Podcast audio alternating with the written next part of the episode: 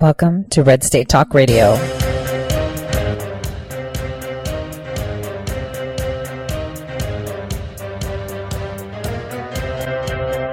You're listening to Tori Says for the next hour. I'll be your host, Tori.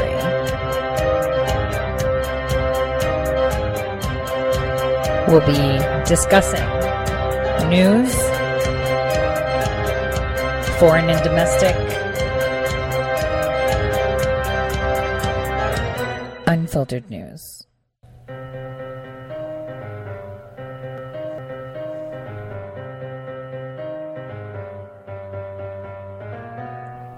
Real news. Welcome, everyone, to the Tori Says Show. I'm your host, Tori. Today is December 3rd, 2019, and I'm here with you every day, 12 to 2 Eastern Time, live on Red State Talk Radio. Now, before we start our little introduction, I have to say um, that today I had something else, obviously NATO talk planned, but I also wanted to talk election meddling. But I had a very interesting phone call, and I want to give that topic love. Uh, I want you guys to really listen to what is going on and how it's going on. Um, maybe if you want to prepare uh, your minds to be blown, uh, you can go to uh, Millennial Millie on YouTube and watch her latest video, which is uh, perfect. I mean, you could do so much with audio and video, right? She did an amazing job. I'm going to play some of that tomorrow in a whole hour that I'm dedicating just in regards to elections because a lot of things came up. We've got Pennsylvania now coming into the mix. Uh, we need to talk about that. So today we're going to talk about something else. But before we do, let's listen to our song that we're going to keep playing until December 9th and then December 12th. Take a listen. On the first day of Christmas, my true love sent to me a partridge in a pear tree. On the second day of Christmas, my true love sent to me two turtle doves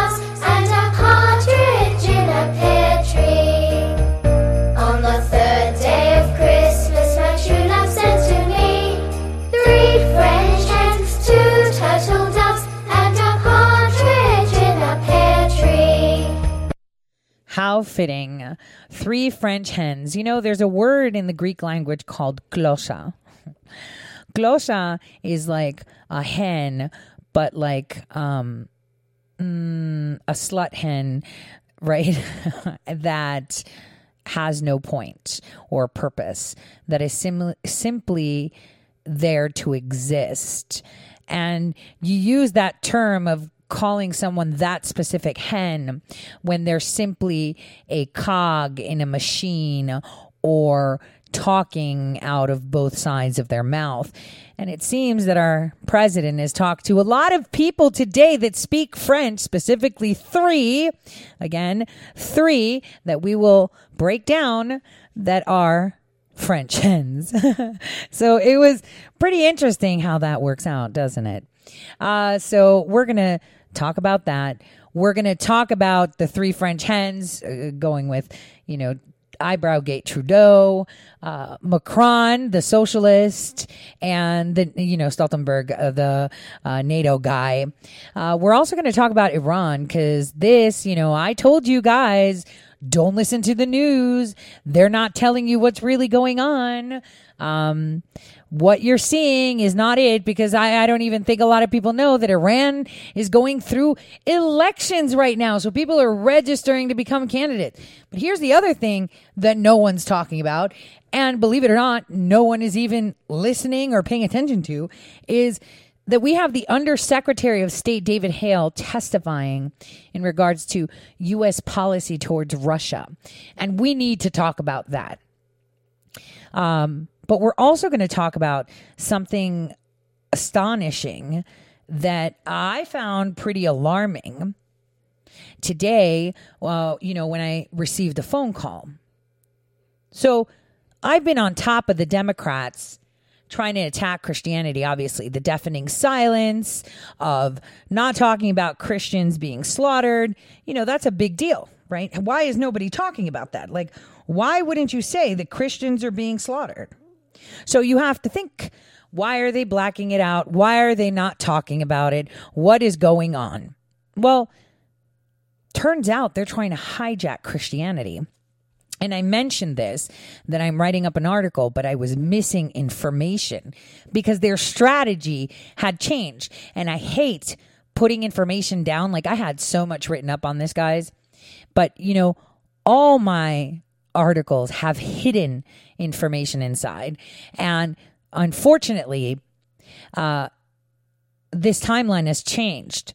Uh, they took another route and I missed it. I mean, I didn't really miss it because I got the phone call today, delayed by, you know, three days.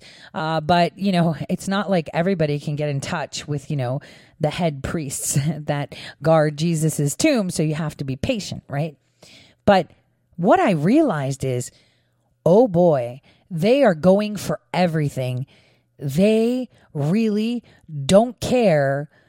They just want to maintain control. And the way you maintain control is by controlling anything that means something to someone. So, for example, if for you, uh, you know, a teddy that you had since you were two is meaningful to you, suddenly that teddy bear is hostage, right? Well, Christianity, after it split, um, you know, a couple hundred years after Jesus' death, and the Catholic Church was created because they wanted a pope, they wanted someone to be considered holy. Um, and then the historical Christians, now known as the Orthodox Christian, Orthodox just means straight word. So the historical Christians were like, no, that's not supposed to happen because um, no man is God or holy. So then, after that split happened and they weaponized religion, you know, for the Crusades and whatnot, we did see that Henry VIII then split the Catholic Church and Christianity by creating the Church of England. Right. And he created that Church of England so he could pull away from things so he can make his divorces legal, you know, fulfill what he wanted. And that change actually penetrated the fabric of civilizations across the planet that were Christian, deteriorating, uh, you know, Christianity as a whole.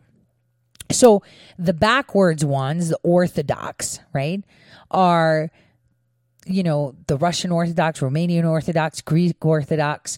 They all say you know the country of origin in front of it only because of the language use because there's Syrian Orthodox there's Libyan Orthodox. They just say stuff in Arabic. They just say stuff and it's the same thing. There is no change in the way the church operates uh, until August of 2019 where we saw a change. And I'll explain to you this change once you listen to this segment that'll blow your mind and maybe you'll be able to understand what exactly their plan is. Take a listen. Olivia, now that is. Shannon, Yeah, thank you so much for coming. You're coming. welcome. In other news, a tiny ancient relic has now been returned to the birthplace of Jesus centuries after being gifted away. And ILTV's Nittany Manson has the scoop. 1400 years ago, a small wooden relic believed to have been part of Jesus Christ's manger was sent to Rome as a present to the Pope. But now the ancient shard, enshrined in an ornate silver case, has made its way back as the Vatican returns the relic to the Church of St. Catherine in Bethlehem, where Jesus was born. And this regifting also comes coinciding with Advent, or the four weeks leading up to Christmas, marking an incredible once in a lifetime Christmas present to the Christians of the region. That said, while the thumb sized shard will now stay permanently in Judea and Samaria, the original request from Palestinian Authority President Abbas was to borrow the whole manger. أكيد آه، شعور فرح وإحنا فخورين إنه يجي قسم من هذا المذود عنا على بيت لحم لأن آه، She's saying that um, they feel really grateful that they're bringing this piece of Jesus with them back to Bethlehem because they feel the soul of God. آه، بنشعر آه، بروح ربنا أكثر موجودة معنا وهذا إشي ثبات إلنا لمسيحيتنا كوجودنا كيان ف- آه، um, you know, this is good because this is uh, going to make sure that we can secure Christianity and the existence of Christians in Bethlehem. مسيحي في بيت لحم و- واحنا بنتامل كل المدود يرجع لنا يعني لبيت لحم In a sense, I hope that the manger fully returns to Bethlehem. Still, it's an amazing gift, and hundreds of worshippers arrived from all over to receive their relic, including a group of young Palestinian scouts who played bagpipes while the crowd looked on and took pictures. Then later in the evening, the Bethlehem City Christmas tree was lit for the coming month. So it seems that Thanksgiving is officially over and the holiday season is here. So happy holidays to all. So, just so you guys know, this was done from Israeli TV news. I just wanted to say because you know they're constantly saying how Israelis are nasty, Palestinians are nasty. Here's where I'm going to showcase to you how the Pope is now trying to utilize Palestine. This is so wrong on so many levels to bully um, the guardians of Jesus's tomb in Jerusalem. So, there are Democrats, and I'm still trying to find their names. Man, I have some staffers uh, that are general staffers, and it's so annoying uh, because this is really big, you guys. So, just so you understand, there was a big push by the Democratic Party back in 2016, right before President Trump won the elections.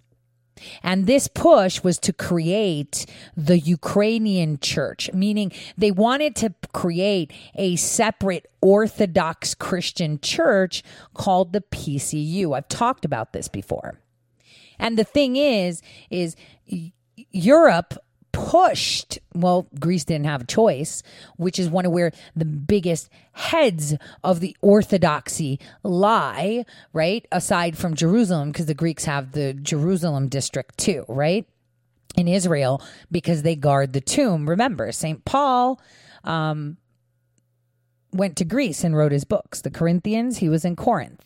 And this is how they maintained like he would send back his disciples to protect the tomb to protect relics etc etc etc now the reason i'm pointing this out to you is because okay in istanbul which is known as constantinople really and um, which is where the greek church heads are they were forced to comply with European Council regulations and laws to allow the Ukraine to have their own version of orthodoxy, to break that fabric. Now, here's what happens, okay, just so you guys get it. When Henry VIII decided to take away that fabric of Christianity on the, uh, you know, from Catholicism, that allowed the states to confiscate land, property, monasteries um, as a whole because they were now not under one rule but many. And so this is where we saw Catholic, um, you know, monasteries pretty much be reduced to nothing. And properties were literally confiscated to the church, including their relics.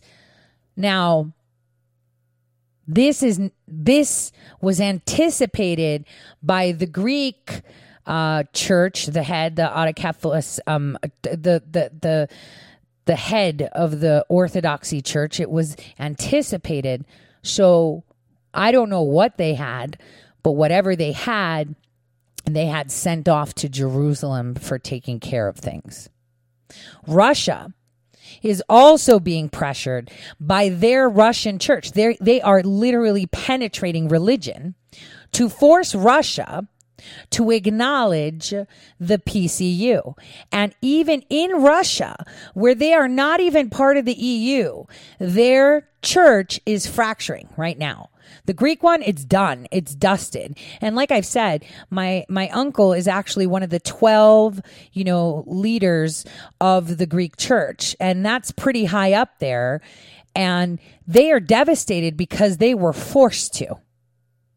So now in Jerusalem, where everything lies and Jesus' tomb is there, they are being pressured to acknowledge and recognize the PCU, the Ukrainian version of, of the Orthodox Church, right?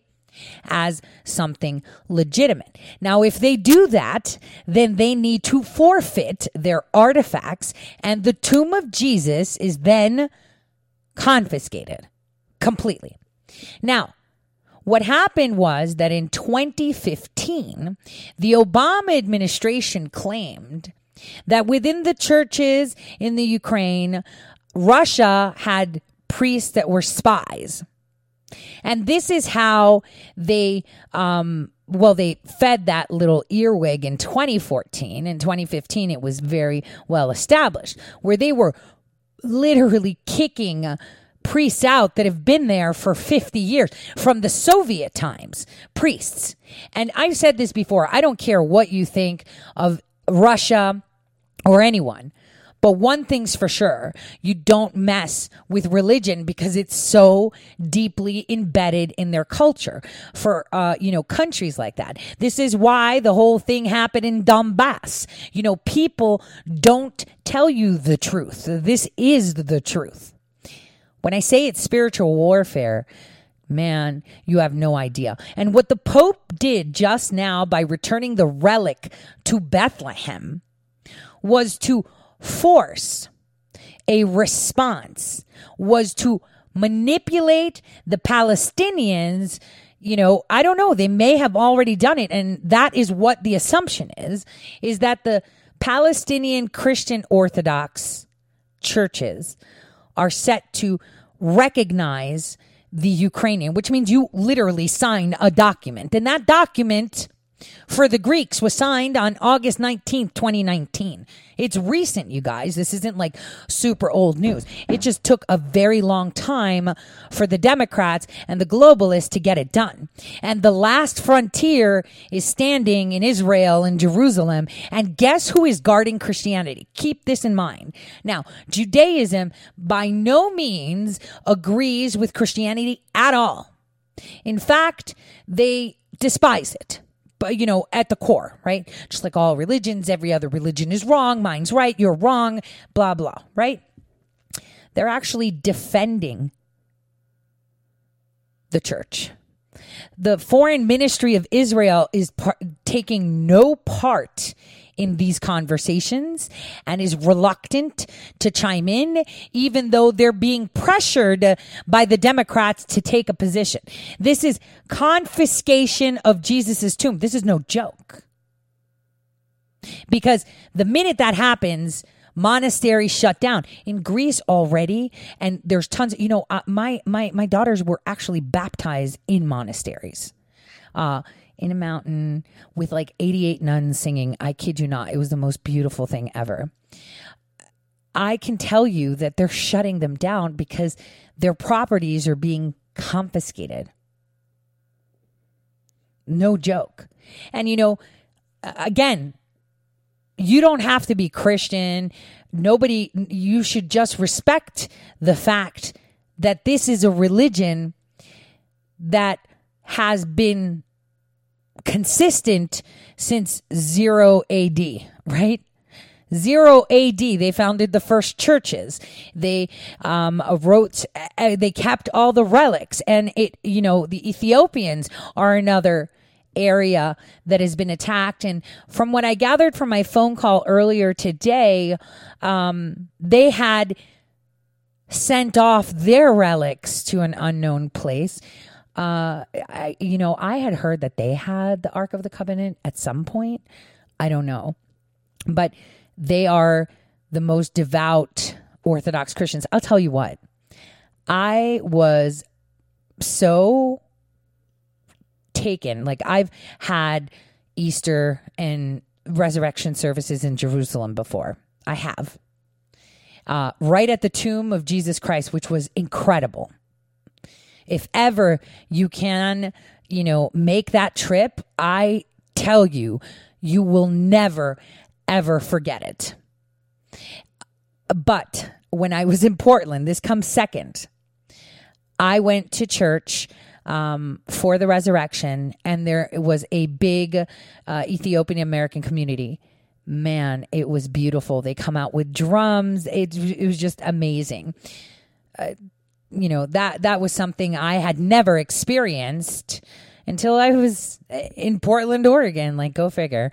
Uh, so it was it was a pretty incredible experience. And what I'm seeing now is that the Catholic Church is actually trying to weaponize the Christians in Palestine, uh, specifically Bethlehem, to get their way. If the Palestinian Christians decide to bend the knee, they're closer to the finish line than we think. And this is very, very alarming, and everyone should be very distraught. Just like the Muslims are, okay? Let's put it this way that their religion is weaponized because I know we understand that many religions cannot, you know, uh, don't do not agree with the way of life, the way society and civilization has evolved. I mean, neither can Judaism.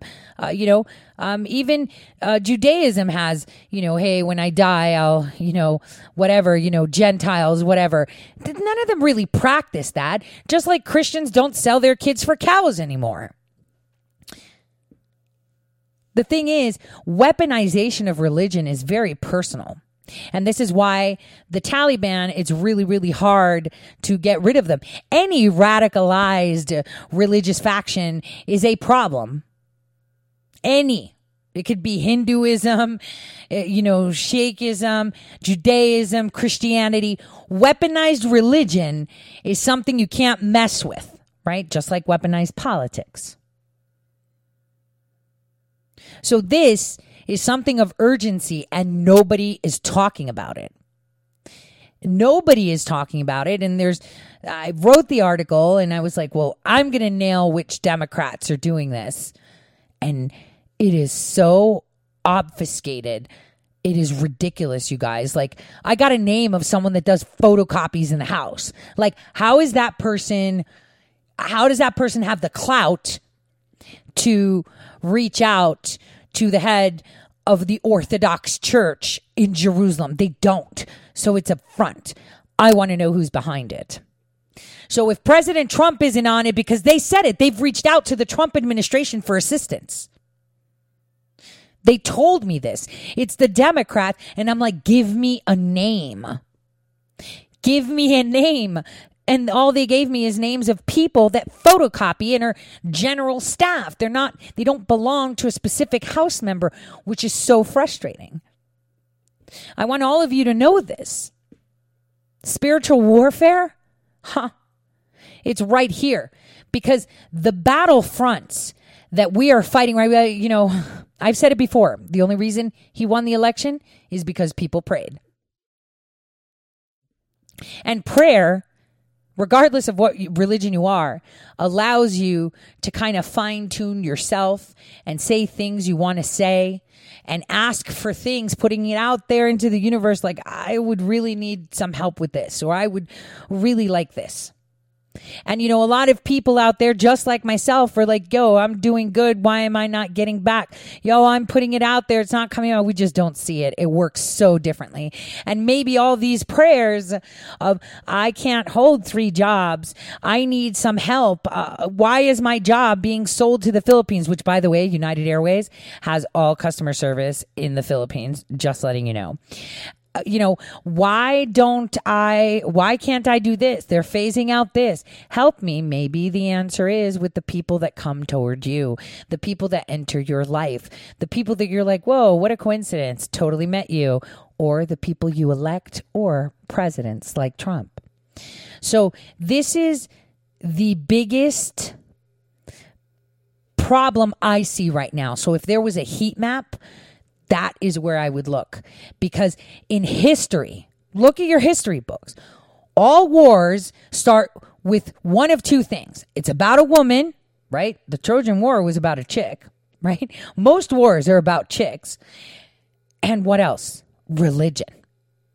The most savage damage is done with radicalizing a religion or attacking a religion. I mean, the Taliban is just an example on how it evolved into Al Qaeda, etc., etc., etc. But before that, we had the Christian Crusades, or how they would chop people's head off because the Pope said so, that it was a sin.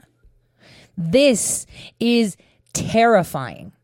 To think that the initiation of any you know, monotheistic religion is now under attack because it was the first monotheistic religion that existed in what we would call modern times is AD. So, on that note, and before we get to the break, I want you all to just say a little prayer for yourself, if anything. Um, because this is indeed terrifying, and I can't stress that enough, uh, just how terrifying it is. I'll see you in a bit.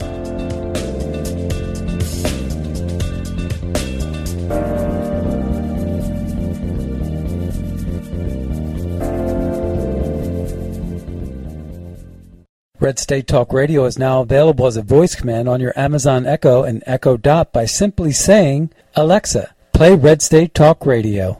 Red State Talk Radio on TuneIn. concern to every single American. Now, we've been hearing all these stories about sanctuary cities, sanctuary cities that You can now find us on the Amazon Echo and Echo Dot, on TuneIn, on iHeartRadio, and we also have the phone apps in the App Store for your particular phone. And just in case we activated your Echo Dot, Alexa, stop. Hello, my fellow patriots. My name is Michael Flynn Jr., and I am the proud son of General Flynn. Your support of the last two years has been incredible and will never be forgotten. If you'd like to continue supporting General Flynn, you can donate to our Legal Defense Fund. Any donation is welcome. To donate, go to www.mikeflynndefensefund.org. Thank you, and God bless America. Hey, this is Leonora Cravota from Red State Talk Radio for My Pillow. I used to have trouble sleeping. My Pillow changed all that. I now fall asleep within moments of my head touching my pillow. That's how comfortable My Pillow is with its patented interlocking fill. My Pillow stays cool and does not go flat. Plus, it's machine washable and dryable. My Pillow has a 10-year warranty and a 60-day comfort guarantee. My Pillow is also the official pillow of the National Sleep Foundation, and it's made right here in the USA. My Pillow is now offering Red State Talk Radio listeners a four-pack special with two premium standard or queen pillows and two go anywhere pillows. That's four pillows for the price of one. To take advantage of this special offer, call 1-800-961-9194 and ask for promo code Red State. That's 1-800-961-9194. Promo code Red State. Put sleepless nights behind you with My Pillow, the most comfortable pillow you will ever own. For the best night's sleep in the whole wide world, visit mypillow.com. Guaranteed life insurance with no medical exam. Sounds great, right? Even better, your rates will never increase and benefits will never decrease. If you're a U.S. citizen between 50 and 80, you can get life insurance guaranteed. It's not guaranteed in every state and you may not qualify for every policy, but when you call, you'll speak with a licensed insurance company. They'll give you all the details about guaranteed life insurance. So call now 1-800-707-1219. 1-800-707-1219.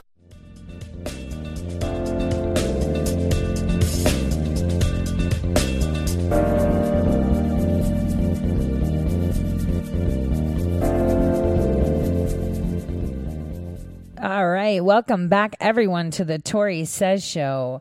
All right. So, uh, let's tuck that topic in for now as it develops. Um, I want to just make mention before we start on analyzing.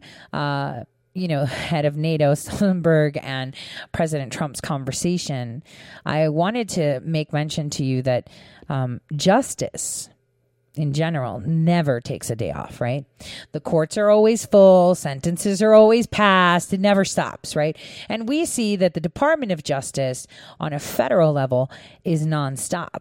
You know, they're they're they're pursuing, they're doing daily. Like uh, justice.gov, you'll see, you know, seven huge cases that they've been working on for forever almost daily. That's an average. Some are 10, some are 4 you know, so seven is the average. Well, seeing that the Justice Department for six days now has suddenly had a pause, right? Just look at their Twitter feed. They're like retweeting stuff. means something really big, means some really huge announcements are coming. Because silence is so deafening. So it's important for us to listen within the empty space that there is going to be a lot coming down a lot because usually they're right there and just like gosh darn it on cue on cue on cue department of justice announces indictment charging russians italians and others with attempting to evade security sanctions. I am telling you guys i was like waiting for this. There's one okay? There's one. It is about to go crazy because they haven't made any actual big announcements since oh gosh i want to say mm, um well the isis report was on the 27th it's the 3rd i'm just saying so that was one that in georgia they charged the two Russians. I was waiting for that one. The indictment was from 2019, the federal grand jury. I'm just saying. And what they did was they um, they were done. They were they were. Um, indicted because they were violating or conspiring to violate sanctions on uh, that have been applied by our nation. Uh, that is called defrauding the United States by evading sanctions um, to keep um, our products out of the hands of dangerous people. Like, you know, um, for example, you know, not selling Oreo cookies to Iran, for example, right? We're not allowed to trade with them at all. So it's, it, they didn't do that. They had to do with like, um, I think it was like turbines or something like that. I don't remember when I was reading on it. And you're going to be like, Tori, how did you know it was sealed? Yeah, Tori knows a lot of stuff. So I'm just saying that is something uh, that you should be paying attention to. If you're not following their Twitter, ha- Twitter handle, you should because they tell you so much more than you know. And their frequency and the way they speak about things is, um, how shall I say, not interesting, but very telling as to what has been going on in the background. And for me, it was deafening. And just as I'm about, it's like they knew what I was going to do, right? They just dropped that tweet. Darn it. The Justice Department didn't let me scoop them. so that was that is something that I, I i'm just saying if we pay attention to these little things everything starts to make sense. Everything. Um so now what i want to do is play the first you know 10 minutes not not like full 10 minutes like few minutes of president trump's discussions with um, the with with NATO in regards to what's going on. Uh, he slams Macron for bad mouthing NATO, but you'll see how NATO is praising him, mm, and it's very very telling. So I'm just gonna let that percolate for a little bit with you guys. Let's take a listen. This contract was extended. I was very happy about that, you really are. You're doing a fantastic job. We appreciate it. Uh, I think the Secretary General will tell you that through some work and some negotiation, we've increased the budget of uh, countries other than the USA because we're paying far more than anybody else and far more even as a percentage of GDP. But we've increased the numbers that other countries are paying by $130 billion. Uh, it was going down for close to 20 years. If you look at a chart, it was like a roller coaster down, and I was going on for a long time. You wouldn't have had a NATO if you kept going that way, and now we've really uh, increased it incredibly well, and I'm happy to have helped. But the secretary has been looking to do that for a long time, and I can tell you he's very happy about it. And uh, just generally, we're going to have a very big couple of days. I believe we're going to have a tremendous couple of days, but very big, very important. We have uh, tremendous spirit as it pertains to NATO, I would say, except perhaps for one country. And we'll be talking to that one country. We'll see how it works out. And actually, the one country has a couple of points, but those points are very devastating to NATO. We'll find out about uh, that during the next two days. And with that, I'd like to introduce the Secretary General. Say a few words, please. Thank you so much, uh, Mr. President. It's good to see you again, and I'm looking forward to celebrate uh, the 70th anniversary of our alliance together with all the other leaders today and uh, tomorrow. We are making real uh, progress, uh, most importantly uh, on burden sharing, and your leadership on defense spending is having a real impact. since 2016, Canada and European allies uh, have added 130 billion uh, more uh, to their defense budgets, and this number will increase to 400 billion US dollars by 2024. Uh, this is unprecedented. This is uh, making NATO uh, stronger, and it shows that this alliance is adapting, responding when the world is, is changing. We will, of course, also address a wide range of other issues, including uh, the fight against terrorism, arms control, uh, our relationship with Russia, uh, the rise of uh, China, and uh, NATO is the most successful alliance in history uh, because we have been able to change when the world is changing. That's exactly what we are doing again, and the fact is that we are doing more together in this alliance now than we have done for many decades. So once again, thank you for your leadership uh, and your strong commitment to NATO. I loved your statement that we're able to change when the world is changing. You do have to do that. Your original mission was somewhat different than it is now. Today, the world is a lot different than it was back then. But uh, that's a very profound statement, and it's a statement that everybody has to understand is very, to me, very important. Okay, thank you very much, everybody. As you're here in London, are you going to be seeing Prime Minister Johnson, and do you have any thoughts on the upcoming election? I have no thoughts on it. It's going to be uh, a very important election for this great country, but uh, I have no thoughts on it. I will be meeting with him, yes. When will that be? I don't know. I have the schedule up here. I have I have many I have many meetings. I have meetings set up with lots of different countries. What's President Macron's criticism about NATO, saying that it is brain dead? Who said that? President Macron. I know, and then Turkey responded by saying that he was brain dead, which is interesting. Now, NATO serves a great purpose. Uh, it got to be unfair for the United States because the United States was paying a disproportionate amount and I heard that uh, President Macron said NATO is brain dead. I think that's very insulting to a lot of different forces, including a man that does a very good job in running NATO. Uh, no, it, it has a great purpose, especially with the fact that NATO is becoming much more flexible in terms of what it looks at. But I was very surprised. I'd like to ask you, what did you think? He made a statement about NATO being brain dead. What did you think? Well, I that's not the case because actually NATO is active, NATO is agile, NATO is adapting, and and we have uh, just implemented the largest reinforcement of collective defense since the end of the Cold War, with high readiness of our troops. Uh, for the first time in our history, we have. Uh, combat troops uh, in the eastern part of the alliance.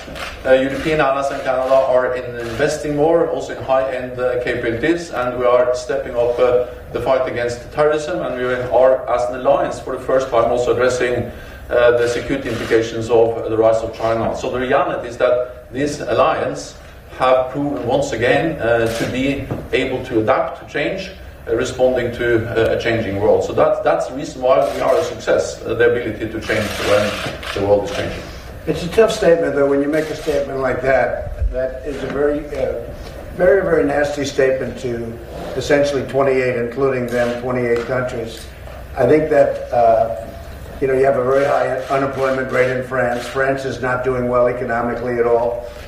Uh, they're starting to tax other people's products, so therefore we go and tax them. That's just taking place right now on tax. Okay, let me just stop you guys. Uh, stop this one second. So first of all, I just wanted to say I'm really excited. I have one super best friend. She actually lives in France. She gave birth to two twin baby boys the other day. So shout out to Paris. Um, now, um, I can tell you that what he's saying about them being broke is not even funny. Unemployment is horrific. Uh, costs are being driven up. Healthcare is very subpar. And here's the thing they just signed a bill a couple days ago where they're charging a tech tax. You remember Andrew Yang, how he said he was going to be charging companies for technology or using the internet and. And, and, and, and all these, um, uh, what was it? The, the structural components. That's what he said for the structural components of integration through the cyberspace. And that tax would then come back to the people as a thousand dollars. Well, Macron just did that. But here's the kicker. He did that now and asked for it to be retroactively implemented since January. So that means companies like Google, Apple, Amazon, eBay, um, websites, um, servers, um, I don't anything that operates electronically or sells things electronically, like Carrefour, the supermarket. If you're ordering online, they have to pay a tax, all retroactively. They want lump cash payment. That is insane. This is how desperate he is. They're taxing people, they're taxing companies for using the internet. And the more technology they gain, the more tax they pay, but then they don't have to pay employees. So, like, who cares? So, you're going to now phase out human work to put it all digitized because the tax you're going to pay is going to be a lot less than paying salaries. Kind of like what Andrew Yang was saying. So, this is really important. Now, through this conversation, I hope you realize that NATO is totally kissing tushies here because he's made them rich. He's brought back money, but they understand that if he pulls out, everything falls apart. And the fact that Macron called them brain dead, they don't get it. Bullying doesn't work with a man like President Trump. He is not your puppet. And I know they didn't like Obama because he took lead in a nasty, underhanded, shady way. You know, think about it. How is he worth multi millions? Like, what? He didn't do anything special. He's a senator that came out of nowhere being senator, suddenly became president. Now he's worth multiple millions and millions of dollars. Scott Adams was telling me this morning, it's like 150 million. Like, what did he do to make that money? $50 million Netflix deal, where that at? That's another word for money laundering, kind of like book deals, kind of like blimps. So it's like this is ridiculous. They are literally kissing our tushies because we're funding the coffers back because we're taking lead and saying, nah, this was a good idea. It was done in a good way. Now we got to do it. Now they ask him questions. That's bizarre. I think it was during the Trudeau meeting, uh, but take a listen to the next like minute or so so you get the gist of it. Technology, and we're doing their wines and everything else, and it's. Uh, it's a very tough statement to make when you have such difficulty in in France. You look at what's happened with the yellow vests, or you look at what's going on during certain parts of their season. They've had a very rough year, and you just can't go around making statements like that about NATO. It's very disrespectful. Mr. President, the Department, of Justice uh, Inspector General's report is due out soon, and it's been reported that the Attorney General disagrees with that conclusion. Do you agree with the Attorney General Barr? Well, I just don't know. Uh, yeah, I just don't. I haven't seen it. Uh, I purposely stay out of it. We have a great Attorney General. He's a very fair man. He's a great gentleman. Uh, he didn't need this job. He took this job because he wanted to do something great for the country. As you know, he was a very successful man uh, picked a, a, great company to work when he left. As you know, he picked a great company to work for. But is a very successful man. Didn't need the job. Uh, he's doing a great job. I have not seen the report. Perhaps he's read the report, I think he was uh, quoted incorrectly. I do believe that because I'm hearing their the report is very powerful, but I'm hearing that by reading lots of different things, not from inside information, it's really from outside information. I think all we have to do is wait. Isn't it going to be released on Monday, Monday or so? Uh, I think we have to read it and we have to see it. But I hear there's a lot of uh, devastating things in that report. But we'll see what happens. Look, we have a few days to wait. We've been all waiting a long time. I do think the big report to wait for is going to be the Durham report. That's the one that people are really waiting for. And he's highly respected. And uh, where and he's worked very hard. And he's worked uh, long hours, I can tell you, and gone all over the world.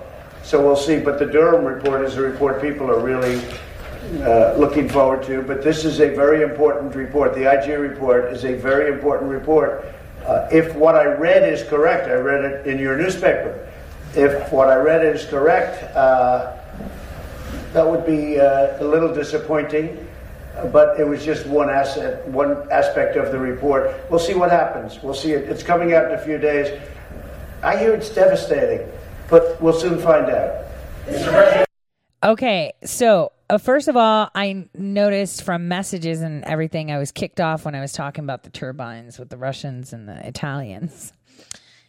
Uh, guess nobody wanted that out there, but I just wanted to throw that parentheses in. Is that that's really important because remember what missiles were being used when there were attacks? Oh, weren't they Italian made, Spanish made? Okay, I'm just pointing that out. Just saying. So, going back to this topic, right? I just wanted to say that and thank you everyone from letting for letting me know because I realized that uh, a few minutes into my show, they it disconnected and started to replay.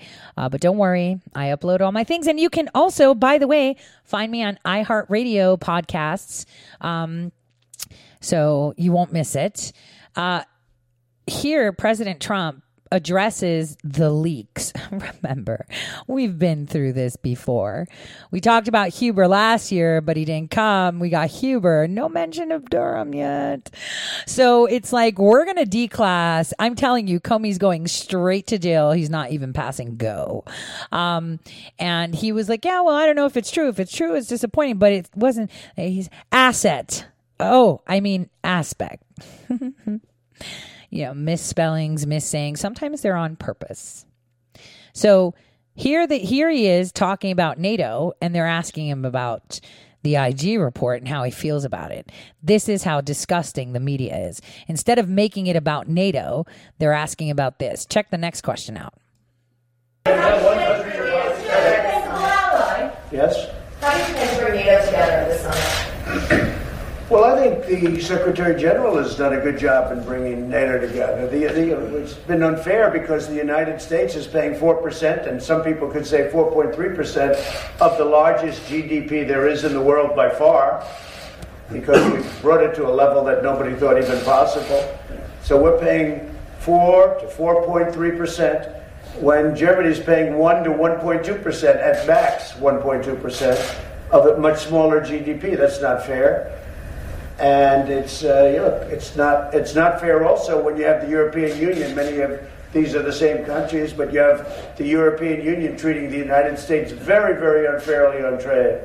Uh, the deficit for many, many years, for decades, but the deficit for many, many years has been astronomical with the United States and Europe in their favor. And I'm changing that, and I'm changing it fairly rapidly. But it's not it's not right to be taken advantage of on NATO, and also then to be taken advantage of on trade, and that's what happens. And we can't let that happen. So uh, we're talking to the European Union, and we're talking to various countries about NATO, but we're talking to the European Union about trade, and they have to shape up. Otherwise, things are going to get very tough. But let me just add that NATO is the only place where North America and Europe meet every day, where we discuss, decide, and take actions together responding to a wide range of different uh, security threats and challenges. And we do that uh, more now than we have done for many, many years. And the reality is that, uh, not least because it has been so clearly conveyed from President Trump that we need fair burden sharing, allies are uh, stepping up. And we are also modernizing this alliance, responding to new challenges in cyber, in, uh, in space. We will uh, declare space as a new operational domain for uh, NATO, something we never had before. So it it just highlights that, uh, well, there are differences because we are 29 different countries from both sides of the Atlantic with different political parties in power, with different history, different geography. But despite these differences, we have always been able to unite around our core task to protect and defend each other because we are stronger and safer together. And I'm absolutely certain that will also be the case now. Okay, that's what you needed to hear. So the Secretary General, uh, you know, you guys really have to. He looks panicked. He's like, man, if Trump pulls out of NATO, we're all screwed. The second most powerful army is Turkey, and they're based with the Muslim Brotherhood. The European Union is trying to pull fast ones because they're like, oh, well, we dominate all of Europe and we like drive things and watch us because they're so pissed. You should see Trump's face. Uh, it, it- literally, when this guy's saying, he's literally saying, if Trump leaves, we're all screwed. Get this together, you guys. Space is a problem. Oh, isn't that what Putin was talking about? He's like, why is nobody talking about the START agreement? We're going to have nuclear weapons being launched from space. Putin said that. He said, we all need to come to the table. And imagine if the U.S. broke from NATO. NATO goes bottom up and every man for themselves. And top, U.S. Second, Russia. Third, China. The European Union as a whole conglomerate is like at the bottom of the list. Venezuela, way higher than the EU. Brazil, way higher than the EU. I mean, this is about to get really ugly. And this guy, even though he's, you know, a globalist, he's like, man, don't do this. Man, don't do this. Macron shouldn't have said that. This is wrong. This is this. Trump's like, "Mm, testing my patience. I'm being patient. You all either come together and meet me in the middle or, you know, I'm taking the glove off. And this is basically what's happening these two days and nobody is reporting it. And here's how we see the smackdowns. I'll start with Canada. Canada is the exciting one where he literally smacks down on Macron. First, I'll, I'll skip over what Macron says. I want you to listen to the opening of President Trump, and then, um, you know, and then we'll jump over to where the president smacks him down. Take a listen.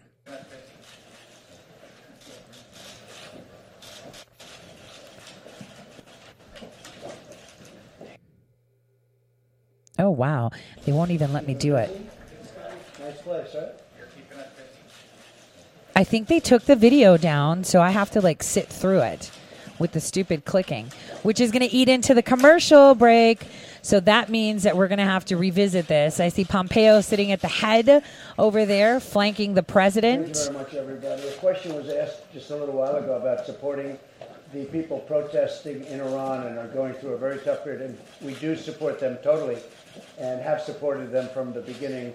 Uh, the question was asked, uh, do we support them, I thought, financially? And we haven't supported them. I don't know that we've ever been actually asked to support them financially. And I, you know, somebody asked, maybe we would. But we support them very, very seriously. Uh, the people that are protesting in Iran, they're looking for their freedom, and uh, we are uh, fully in support of them. So I wanted to, just in case anybody had any questions, uh, we haven't been asked to support them financially, which I assume that's what the question was, just to make sure everybody understood it. Uh, it's an honor to be with a Okay, so I'll start that right after the break. But as you heard, he talked about Iran. I've told you Iran is coming to the table right now. That's all going to happen. Iran is finally liberated, finally going to see freedom, finally. Our work in that region will be recognized. Uh, President Trump has made great strides and has evolved the whole situation to remove all the bad actors in Iran. So, what you are hearing isn't true. Their internet was down and now back up, reinforced, cyber ironclad. And like he said, if they ask, we're more than happy to help. That should tell you everything you need on that. Right after the break, we're going to come back, talk about Macron, Trudeau to wrap it up and then jump into the testimony that no one's talking about in regards to Russia. I'll see you all in just a bit.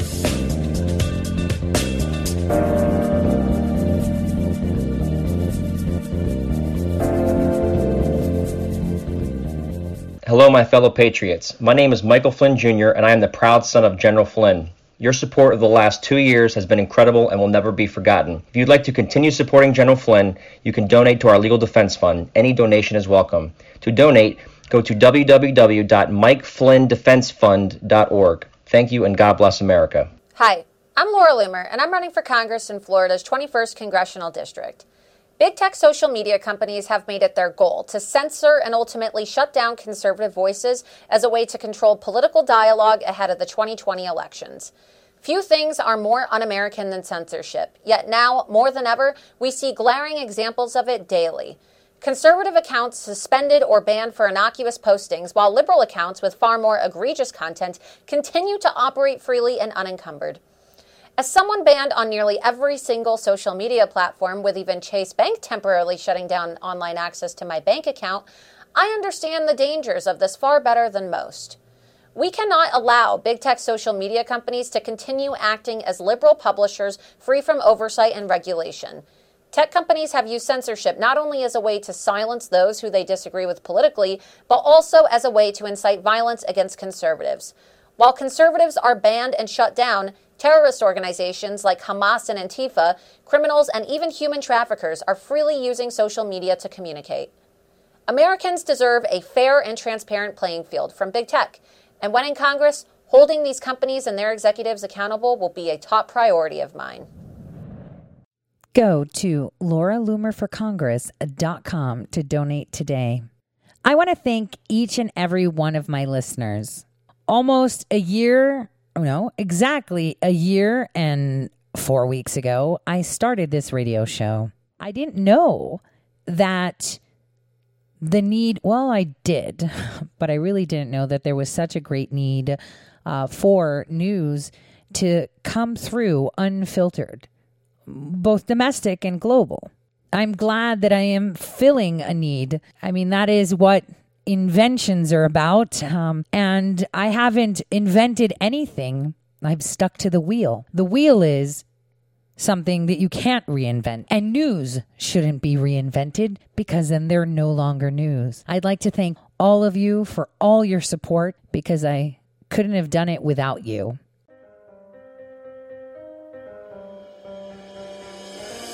Welcome to Red State Talk Radio.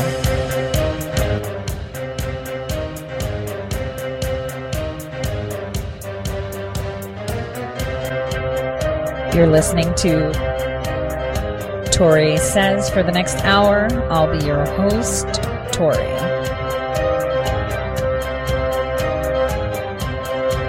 We'll be discussing news,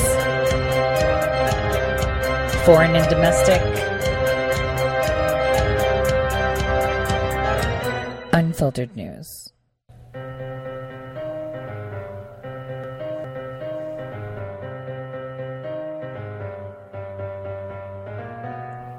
Real news. Welcome, everyone, to the Tori Says Show. I'm your host, Tori. This is the second hour of the Tori Says Show, and our First hour was a little bit interrupted when we started to get into details about sanctions, but now we're just going to focus on what's happening in NATO. Um, we're going to focus on the undersecretary's testimony today and um, listen to what Pompeo had to say on Fox and Friends too. I think we'll start with that before we uh, get back into NATO, which is you know the smackdown of the Canadian Prime Minister. His eyebrows were in check today, and um, Macron. But on that note, I tweeted out, I want all of you to tell me because I saw this morning that they were running, oh, Kamala Harris is like buying all this TV airtime in Iowa. And I'm like, uh oh, she's dropping out. So I wanted to ask all of you, who do you think is going to drop out first?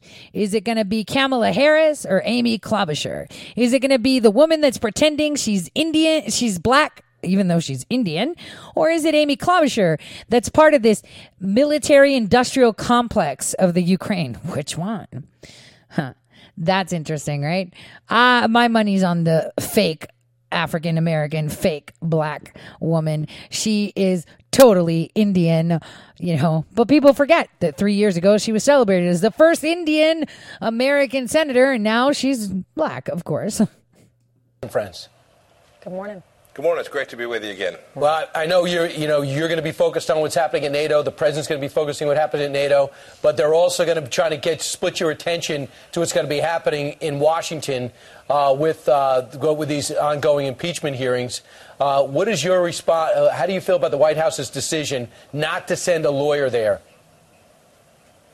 Look, that's a, the White House's call. They've they've watched this process be tremendously unfair all the way through. I think they're concerned that this process will continue to be unfair, and they've made this decision not to send uh, counsel for at least this part of the proceeding. Uh, President's traveling to London. He leaves this morning. I'm down in Louisville, Kentucky, uh, delivering a foreign policy announcement on behalf of America. Uh, we'll be headed to talk. Okay, that's what I wanted you to hear. What was Secretary Pompeo? Where was he? Oh, he was in Kentucky.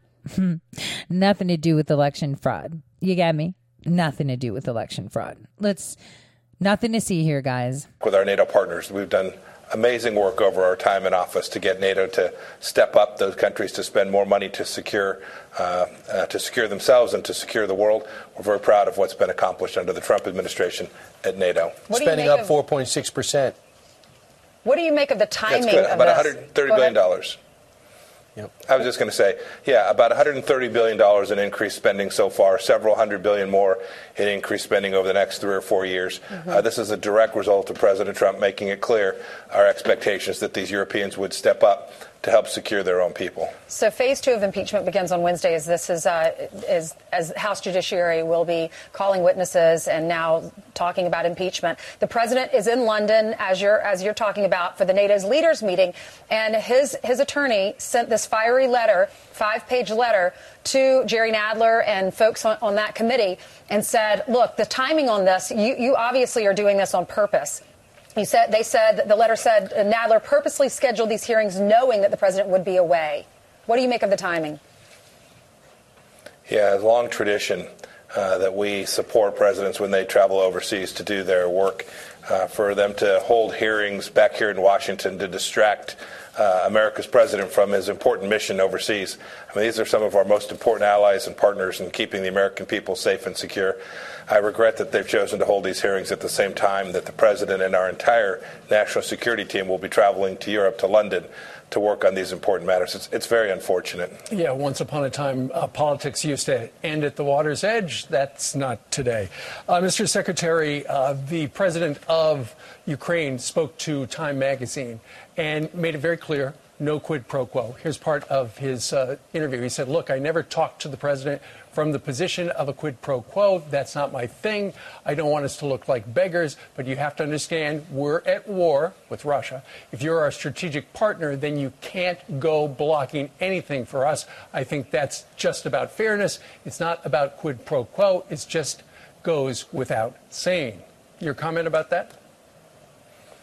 I certainly understand uh, the Ukrainian leadership wanting uh, assistance from the United States of America. In fact, the Ukrainian leadership wanted uh, defensive lethal assistance from the United States of America for many years during President Obama's time, and he refused each and every year to provide that assistance. Now, this administration, not once, not twice, but now three times, has provided uh, the weapons, the defensive systems that the Ukrainian military needed to defend themselves against the Russian activities in uh, southeast Ukraine and the Donbass region. Um, we've been relentless in pursuing this strategic objective. We've supported the Ukrainian people and their capacity to defend themselves. I'm proud of what we've done. I certainly understand that President Zelensky would want more and he'd want it faster. Uh, I, I can certainly understand that. But this administration has done a yeoman's work in providing this assistance to the Ukrainian Defense Forces. Right. Uh, are you under the belief that Zelensky is doing the types of things that make you think that he is a reformer that would allow you to really dig in and support him? Because most people like you will say to us that Ukraine is the stop on Russia from them reclaiming all their other provinces and reestablishing the Soviet Union. So do you believe Zelensky's the guy? reestablishing the Soviet Union. What is he smoking? Brian, it's a it's a step forward. There is no doubt about that. He is working hard. He is digging in. Uh, we're providing assistance to help uh, ferret out corruption there, uh, to to make this a place where the Ukrainian people can be proud of their democracy and the absence of corruption. Uh, there's an awful lot of work to do. There's no there's no effort uh, on anyone's part. I think President Zelensky would say this too to claim victory against the risk of corruption. Uh, but he has certainly made improvements, steps in the right direction. We're we're happy about that, and we're going to continue to support his efforts to do that. Okay. Did you see how he didn't even acknowledge that comment? That was so, so fed uh, with the 4 a.m. drops. Ridiculous. All right, let's listen to his Canadian counterpart discussion that they're not letting me rewind on. So I think the video has been deleted. So we're not going to move the needle fast forward. We'll just mute it when Macron is blowing smoke. Uh, I mean, Trudeau is blowing smoke. A friend of mine who just had a great election victory. That's congratulations. Thank you, Donald. And uh, done a very good job. And we actually have a very good relationship, a good relationship in terms of our countries. Uh, we're working on the USMCA. We're trying to get Nancy Pelosi to put it up for a vote. You know, if it gets put up for a vote, it passes. Uh, but uh, so far, she hasn't decided to do that. It's up to her. It's actually a single individual has the, uh, the Speaker of the House. It's that person's decision, and she's the Speaker of the House. And it's a great deal for Mexico and for Canada and for the United States, and it's a lot of jobs for everybody, and it replaces a deal that's really a lousy deal, a bad deal for, I can tell you, I, I, what I would say for the United States, that uh, the deal that we have right now is, is terrible, NAFTA, terrible. It's been a terrible deal for the United States. So uh, we look forward to being able to vote on, take the vote on USMCA. It's been there for a long time, and at some point, uh, perhaps uh, the president uh, of Mexico, we have a, a, wonderful man there. You know, he really is. He's been a wonderful man. Uh, they'll get tired, and the prime minister will get tired. He'll say, "Look, let's forget this deal." And I could understand it if you did. It's been sitting in Congress now for six or seven months, and uh, it's a great deal for everybody. So hopefully they can get it done and get it done fast. And it's uh, one of the few transactions I think all three countries benefit really as a unit against the world. If you look at it, it really is a unit against the world. And that's the way we looked at it right from the beginning. So we hope that's uh, the case. Uh, again, congratulations. We're going to be talking about a number of subjects, including additional trade to that and uh, the military and the military presence. And it's great being at NATO. We had uh, some real success, I think, and some very successful talks having to do with NATO. Uh, as you know, a lot of the countries have stepped up and they're putting in at least 130, probably the exact number is 131 billion dollars more, and that's great. And they have commitments for 400 billion dollars, so it really has become a force. And as we've discussed in the past, uh, there's going to be great flexibility shown now with NATO. We can go uh, to other parts of the world, not just one focus. It's a lot of focuses, and we need a lot of focuses. Uh, we need a lot of focus. We'll be looking at uh, other forms of terror. We'll be looking at other countries. Uh, we'll be looking at countries that are aggressive and uh, not just one particular part of this world. So I think NATO's become a very big factor over the last two or three years. You've been involved, I've been involved, and a lot of good things have uh, happened, and it's great to have you here. Thank you very much. Thank, Thank you. you. Congratulations. Thank you. It's uh, All right, I'm going to mute him while he talks because he's going to be talking about how great he is. But I wanted to point out how the president said, you know, hey, everyone's now stepping up. Now they're paying their due. We got 130 billion, actually 131 billion, and more so being dedicated. This allows us flexibility to focus on other things of our world.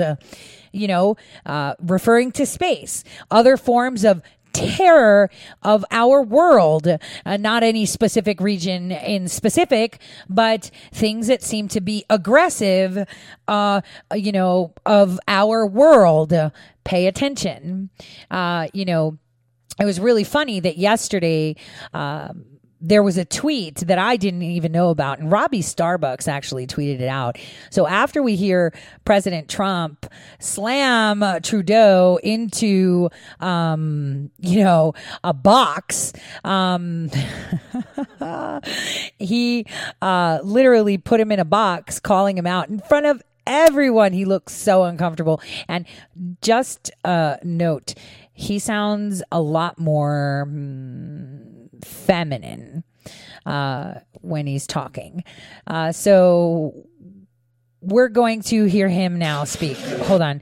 We're going to hear President Trump speak. Look at how he puts him in a box.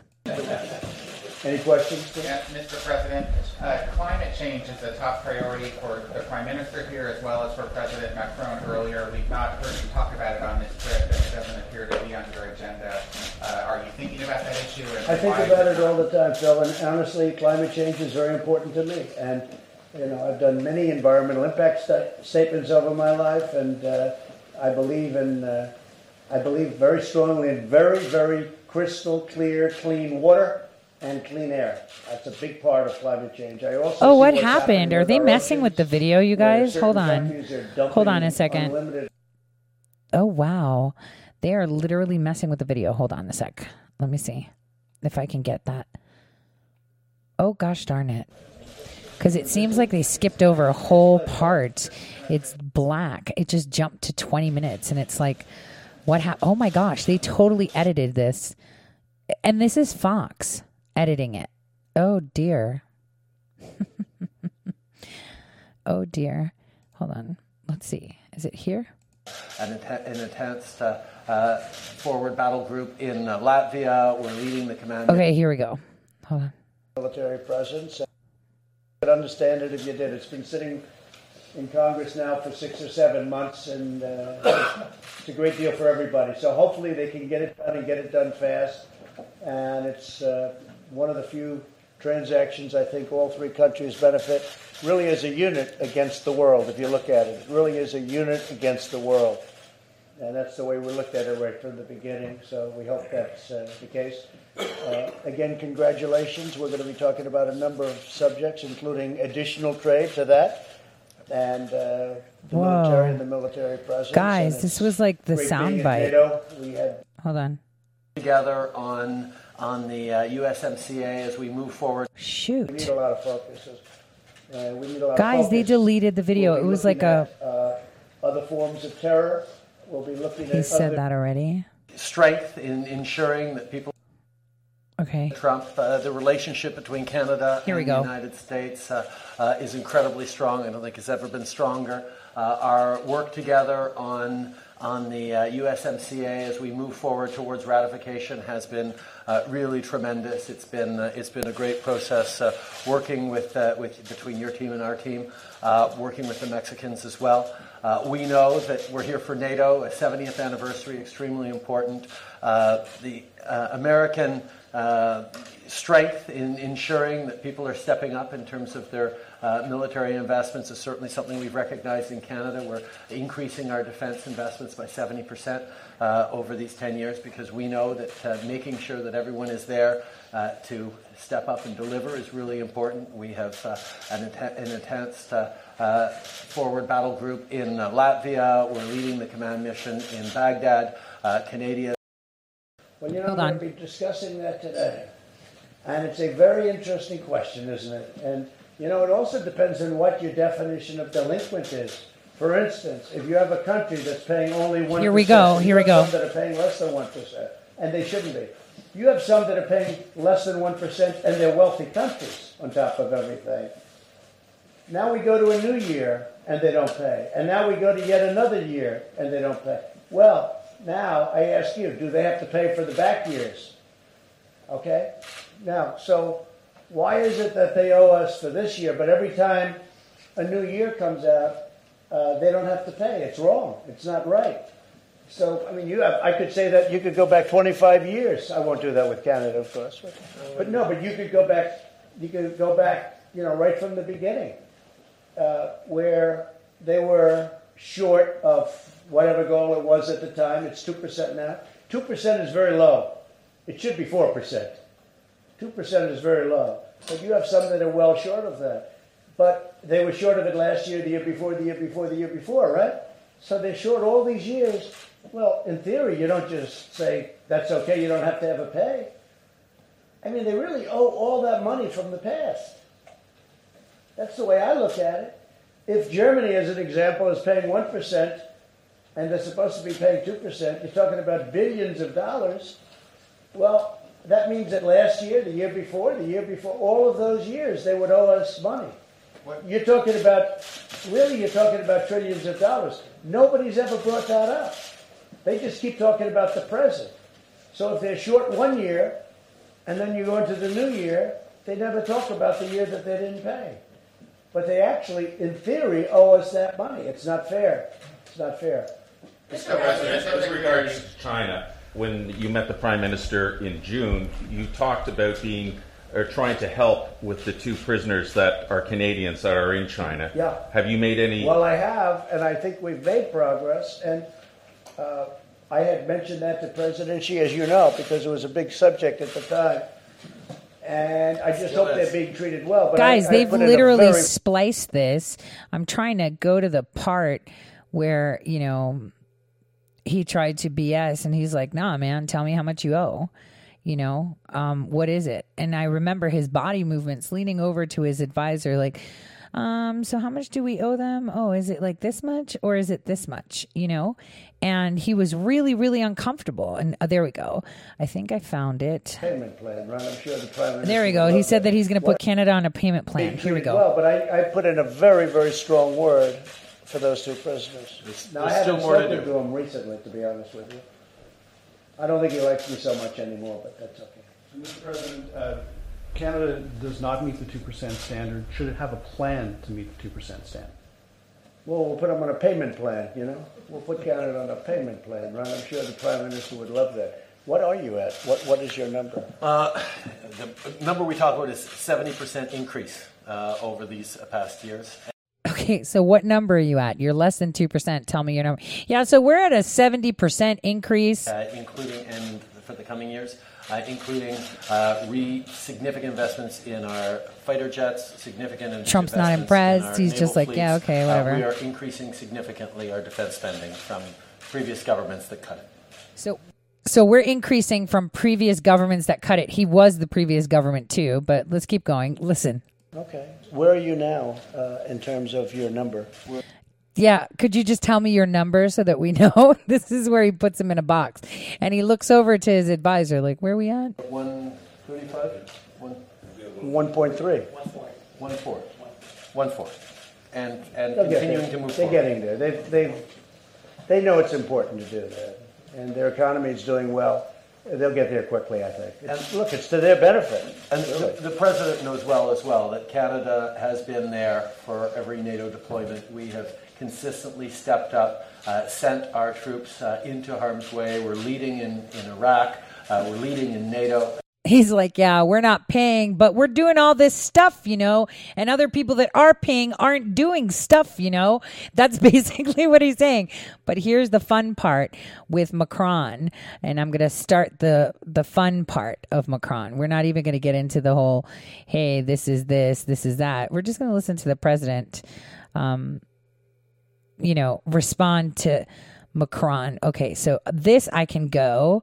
Hold on. Let me get to where the president introduces that he's talking with this uh, French minion. And let's do this. This is really good too. very good one. We were just discussing certain things, and then we're going to have a long conversation afterwards. I want to, first of all, before we begin, I want to pay my respects to the great warriors that you lost in Mali. 13 uh, helicopters. Uh, Mali, right? Right by uh, Burkina Faso, right? We talked about it, and please. Wonder what happened there. My condolences to the families and to France. Uh, great fighters. You've done a fantastic job in that whole area. It's a tough area, so we appreciate it very much. We'll be talking about a lot of things, including NATO and including trade. We do a lot of trade with France. and We have a minor dispute. I think we'll probably be able to work it out. But uh, we have a big trade relationship, and uh, I'm sure that within a short period of time, things will be looking very rosy.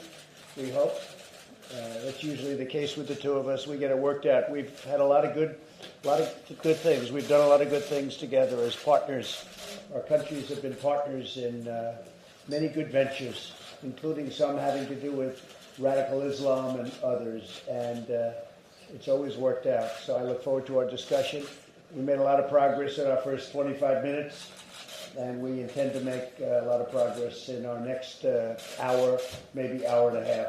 So thank you very much. Thank you. Thank you. Merci beaucoup, Monsieur le Président. Je suis heureux une fois encore de retrouver le Président Trump ici, euh, ici à Londres.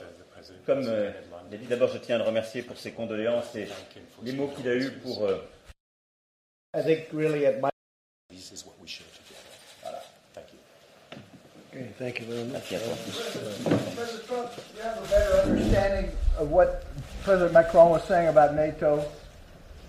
Well, we just began discussing NATO, and uh, what I'm liking about NATO is that a lot of countries have stepped up. I, I think really at my behest, and also yourself, you're close to the level.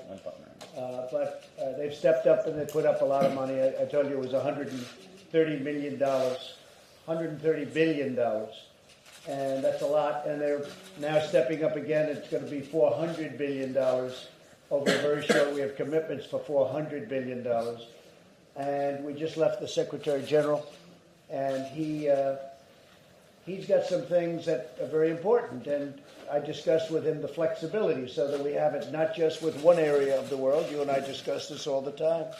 We have all areas of the world because NATO's a lot different than it was, and now it's certainly a lot different over the last three years.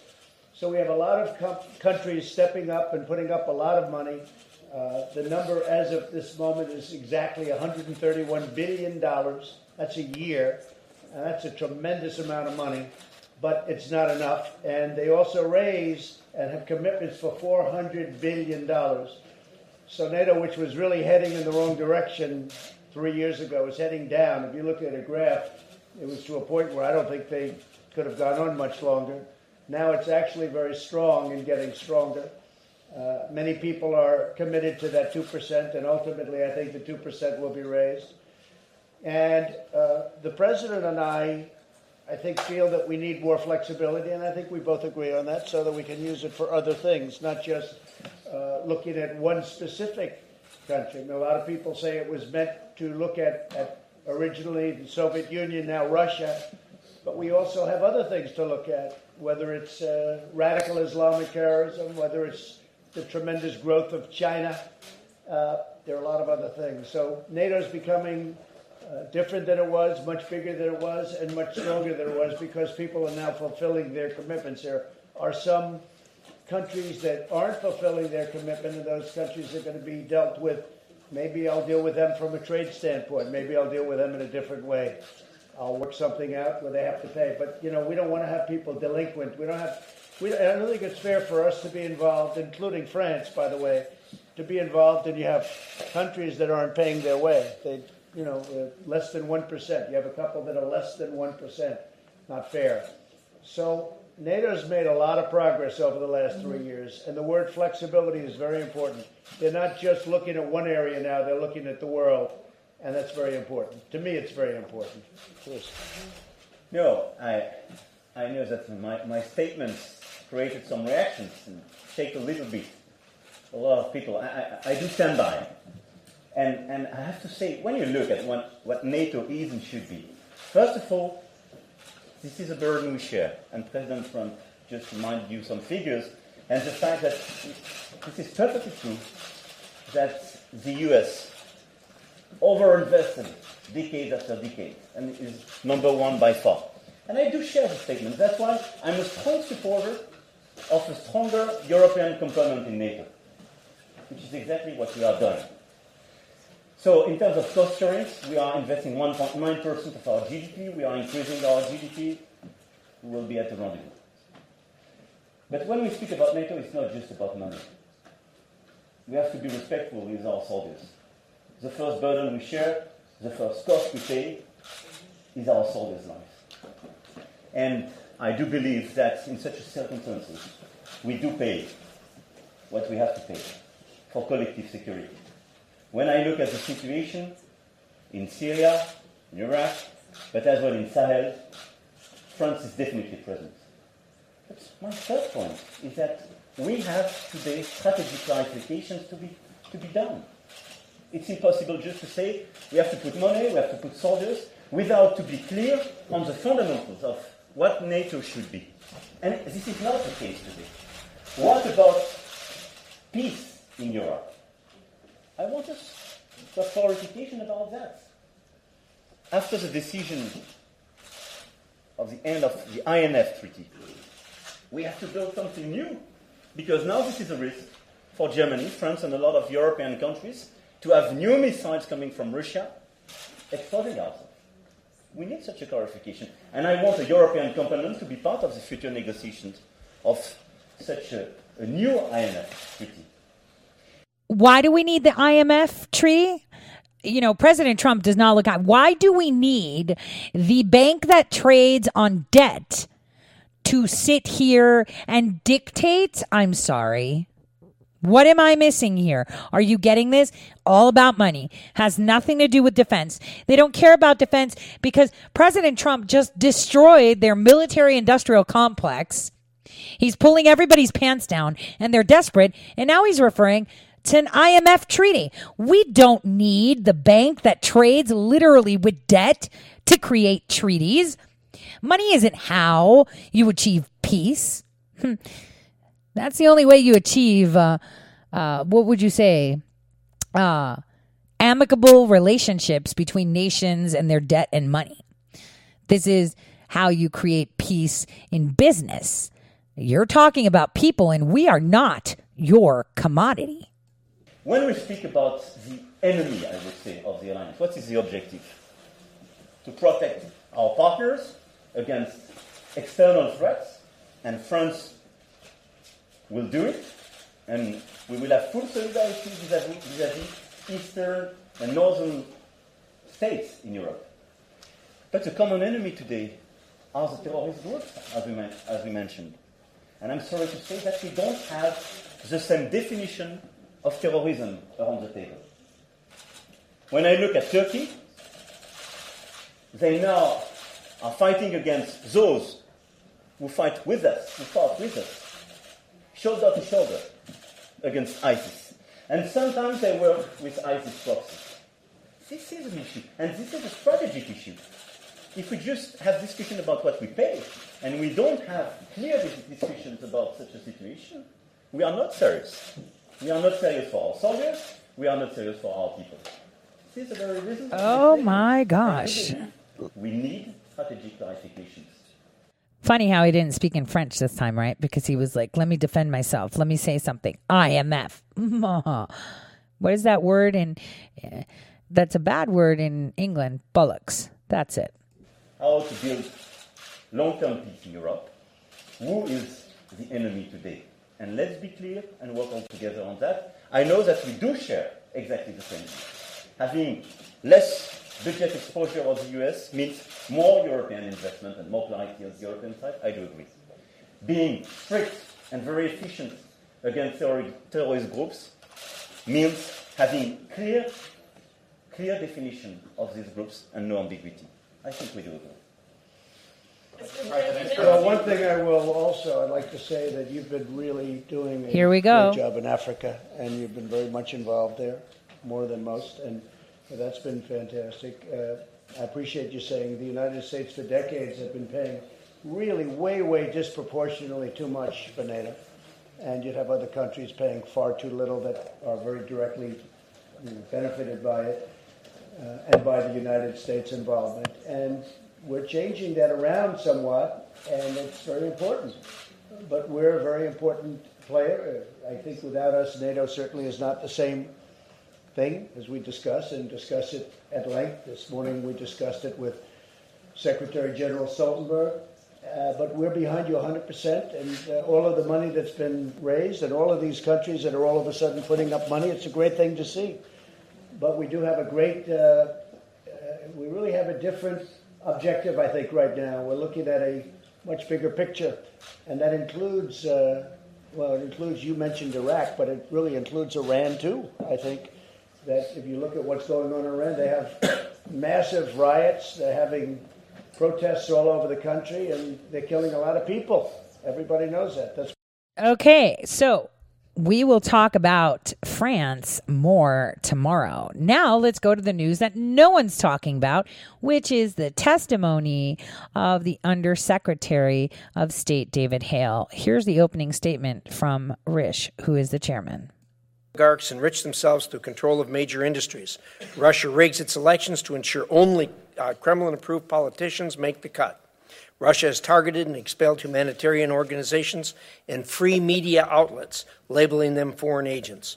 And the Russian people are inhumanely imprisoned and tortured for daring to disagree with the government. Not only does the Russian Federation make life at home uh, painful for the average Russian, but Putin is also making life hard for people around the world.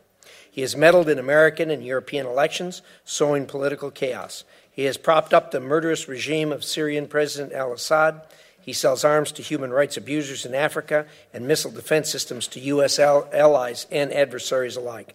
And in Venezuela, Maduro continues to hang on to power as people suffer, thanks in large part uh, to Russian uh, assistance. Of course, uh, we all know about the invasions of Georgia and Ukraine over the years, and about the poisoning of uh, people, Russian people, in London on foreign, on uh, other sovereign soil. The world uh, today is more dangerous and less free because of the Russian Federation. As a result, the U.S. relationship with Russia is at a low point. During the, during the height of the Cold War, our leaders had a lifeline to ensure that neither side made a disastrous miscalculation, the famous red phone. Today, our engagements with Russia are few, and there is a growing risk of a strategic miscalculation on the seas, the ground, or in the skies. To be clear, our problems are with Putin and his cronies. To date, the U.S. and our allies have been pretty tough on the uh, Putin regime. Since 2014, we have imposed sanctions on dozens of Russian nationals and companies that have been involved in the illegal takeover of Crimea, the war in the east of Ukraine, the downing of Flight MH 17, as well as human rights abuses in Russia. In 2018, after Russia used chemical weapons on territory of a NATO ally, we closed two Russian consulates and helped coordinate a 20 country expulsion of undeclared Russian spies. The U.S. now rotates uh, troops through, through Poland and through the enhanced forward presence. NATO has stationed troops in the Baltics. The, and America has provided lethal and non lethal defensive weapons to help Ukraine defend itself from Russian backed separatists. Each of these sanctions is important to countering Russia's malign global influence. However, they do not form a cohesive U.S. strategy.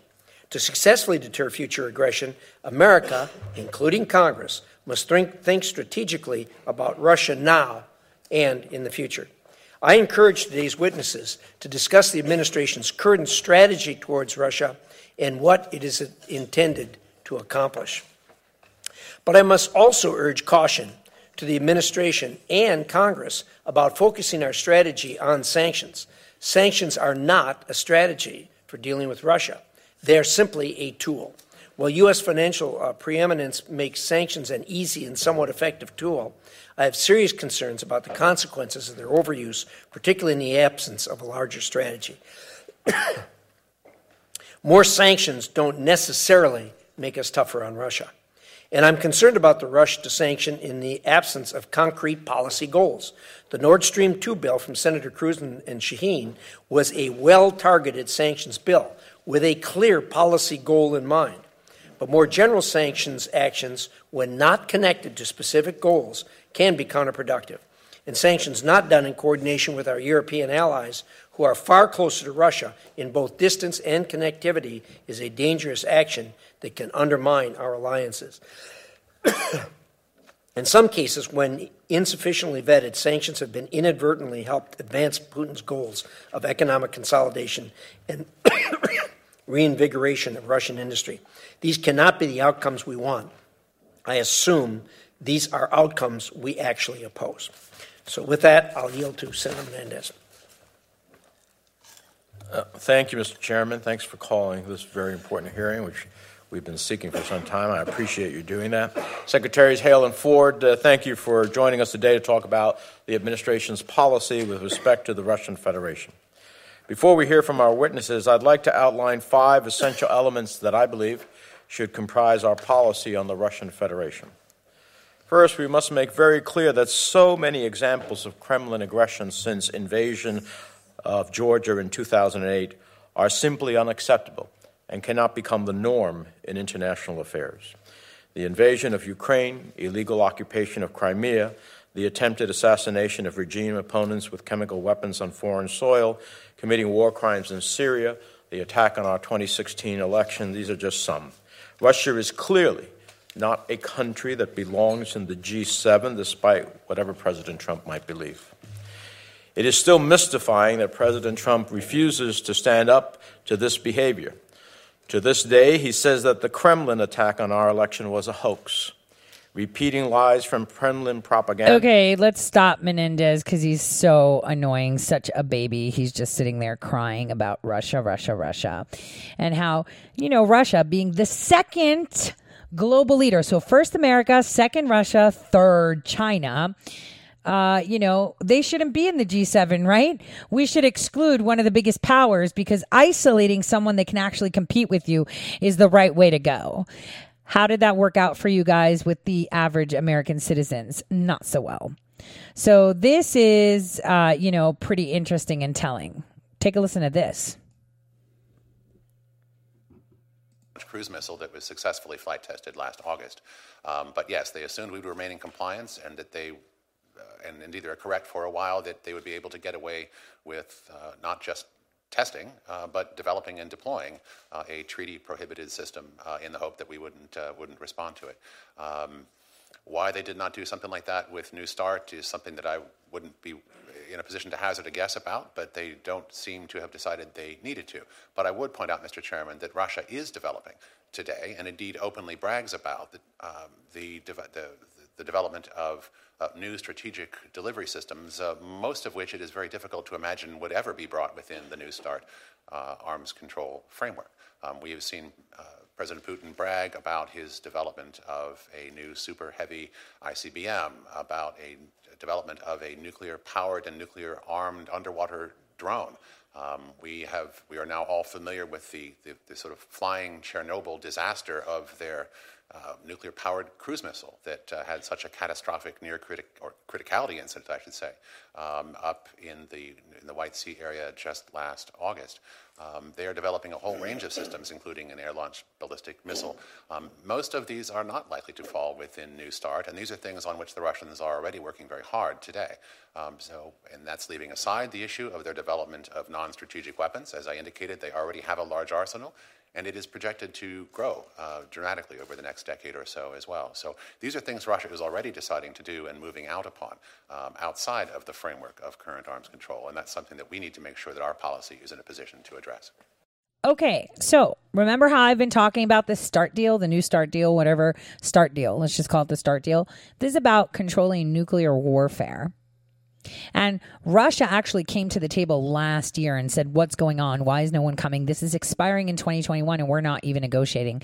So here we have the undersecretary responding about our policy toward Russia because Russia said, If people don't come to the table, we're going to have nukes already that are in space coming down and they're developing. Of course they would, wouldn't you? I mean, I'm just saying, if the whole world is isolating you, you're going to develop weapons because you don't want to be taken over. You want to defend yourself. It's actual just common sense. So pointing out that they're developing, of course they are. They're the only nation on the planet that has zero debt. Zero debt. They actually have a surplus. They are the second largest economy. First is the United States, they're second, and then come in China.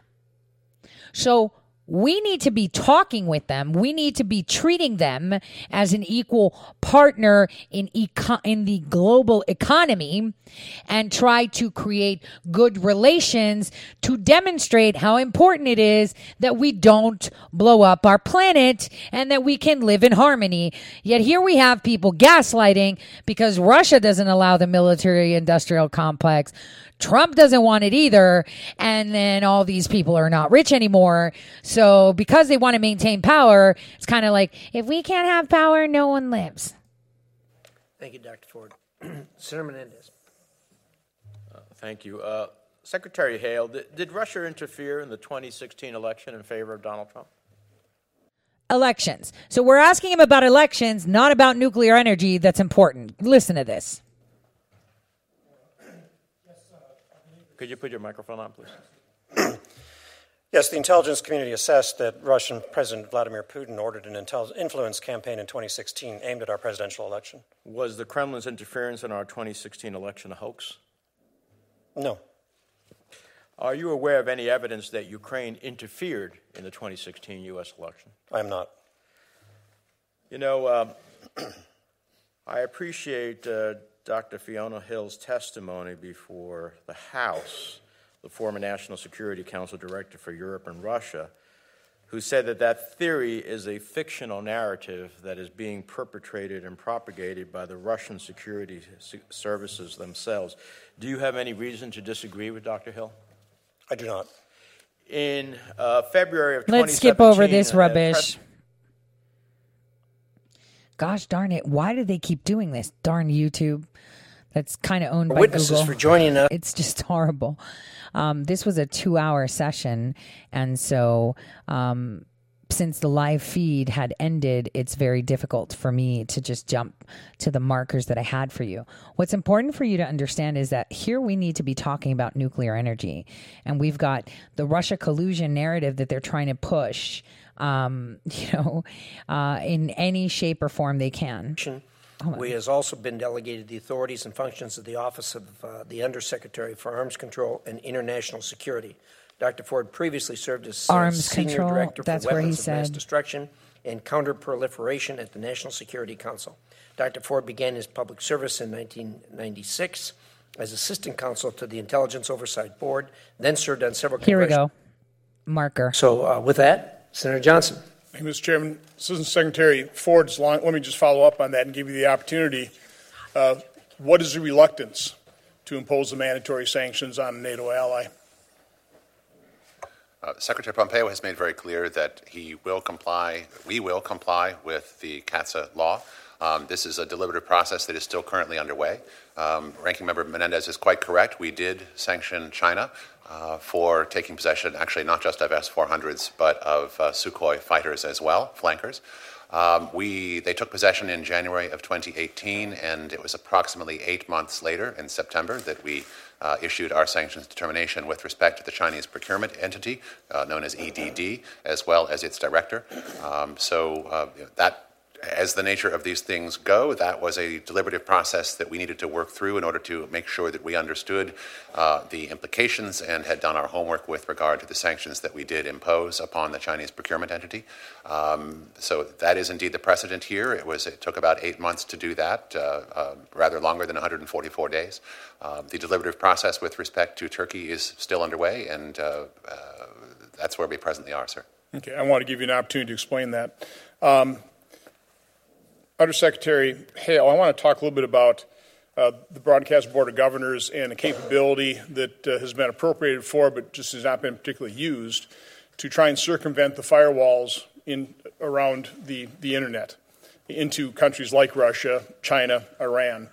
Uh, they have not used the appropriations. Uh, they seem reluctant to do so. Uh, we had the uh, confirmation hearing of Michael Pack, the director, the nominee to be director of Ross Broadcasting Board of Governors. That nomination seems to be a little bit snagged. Uh, hopefully, we can get uh, that individual confirmed. Uh, can you just, is it the administration policy to aggressively pursue those types of technologies that can circumvent the internet firewalls imposed by countries like Russia and China and Iran? Yes, it is. Can you expand on that a little bit more? Why, why haven't we done it? There seems to be a real reluctance and spend more of the money of the Broadcasting Board of Governors, Voice of America, those types of things, Radio Free Europe, on broadcast uh, programs as opposed to technology that uh, opens up the free internet to repressed uh, citizens. Did you hear that, guys? Okay, so this is where you can see swamp creatures. They want to know why we haven't developed technology to break down other countries' internets So we can penetrate their cyberspace to liberate people and have access. Listen carefully. This is super duper important. Remember what I told you? They took them down to reinforce their firewalls to exclude all globalists. So that way, one, their elections that they're having in February aren't meddled with. And two, they can be liberated correctly. We have helped them. But here they are probing, asking why we're not messing with their elections, why we're not messing with their internet. That is exactly what he's pushing here. Listen to his words. I agree with the thrust of your, your concern, and uh, unfortunately, that's not an area of my direct responsibility, so I will have to get back some answers for you on this. That, that makes sense to you, correct? Yes. Okay. Uh, again, hopefully this committee can can uh, pass Michael or can recommend his confirmation to the, the uh, Senate as soon as possible. Uh, Mr. Hale, I'd also just kind of like to get your evaluation of Russia's current relationship with, and you only have two minutes, so pick and choose. I'd like to understand, you know, China's thinking right, or Russia's thinking right now, their relationship to China, uh, to Iran, and to Turkey. Well, I think that in general, um, Russian behavior is characterized by opportunism. Uh, they look for opportunities in order to deflect attention to their internal problems, uh, and they use aggressive tactics to try to undermine U.S. interests and those of our allies in the West. Uh, so I think in that context, and the context of great power competition, Russia and China are finding some congruences of interests. Both want to sort of subvert our values, both want to uh, harm our economies, both want to interfere with our democratic practices. So I would put that in that context. There are also differences, frankly, of interests between China and Russia, but we need to watch very closely what's happening between those two countries. Um, when it comes to, uh, to Turkey, again, I would, I would characterize it as opportunism. Uh, Turkey is seeking to promote its own interests in various ways, at times uh, in congruence with us, at other times we've had uh, to work out our differences. I think Russia seeks to exploit those openings when they can. Um, with Iran, I say that Russia probably plays a less prominent role uh, in, uh, in Iran today than in other periods of history. Um, we continue to consult with Russia, by the way, on all of these topics. We'd like to find areas where we can find commonalities of interest, but it's been difficult to do that. But when it comes to North Korea, to uh, Syria, to Iran, to Ukraine, uh, to Venezuela, uh, to Libya, uh, arms control issues, counterterrorism, we do have dialogues to try to find common ground. So going back to my original question in terms of the mandatory sanctions under CAATSA, as part of the deliberative process, as part of the a concern that in, in imposing those, uh, we're going to basically push Turkey right into the, the, the welcoming arms of Russia? Well, um, we are obviously not interested in doing that. We want to make sure that Turkey is anchored fully in NATO as it is today. That's, that's a long term U.S. strategic objective. Uh, we are trying to, of course, in addition to the points that the Assistant Secretary made, uh, we are in discussions with the Turks on the disposition of the S 400s in, in, a manner that will uh, protect U.S. national security interests and counter Russia's malign influence. Thank you, Mr. Chairman. Senator Cardin. Well, let me thank both of our witnesses and thank the Chair and Ranking Member for this hearing. Uh, Secretary, I want to follow up on the questions on the meddling in the elections. Okay, we're going to skip him. We You've don't need to hear that. Next. Secretary Ford, I, I was a lead Republican on some legislation uh, dropped with Senator Van Hollen ear- earlier this year uh, that would uh, ensure the U.S. made every effort to engage in New START negotiations and ensure whatever limitations uh, were reached through those negotiations were adequate. Uh, we did uh, address the China issue, which I'll get to momentarily in our legislation, but um, I think I, I just heard you, which is consistent with everything I, I read and hear, indicate that Russia is, is currently in compliance uh, with with New START, right? Uh, we, we do, sir, believe that they are in compliance with their new start, with the central treaty limits. Uh, we are both Okay. parties in compliance. Okay.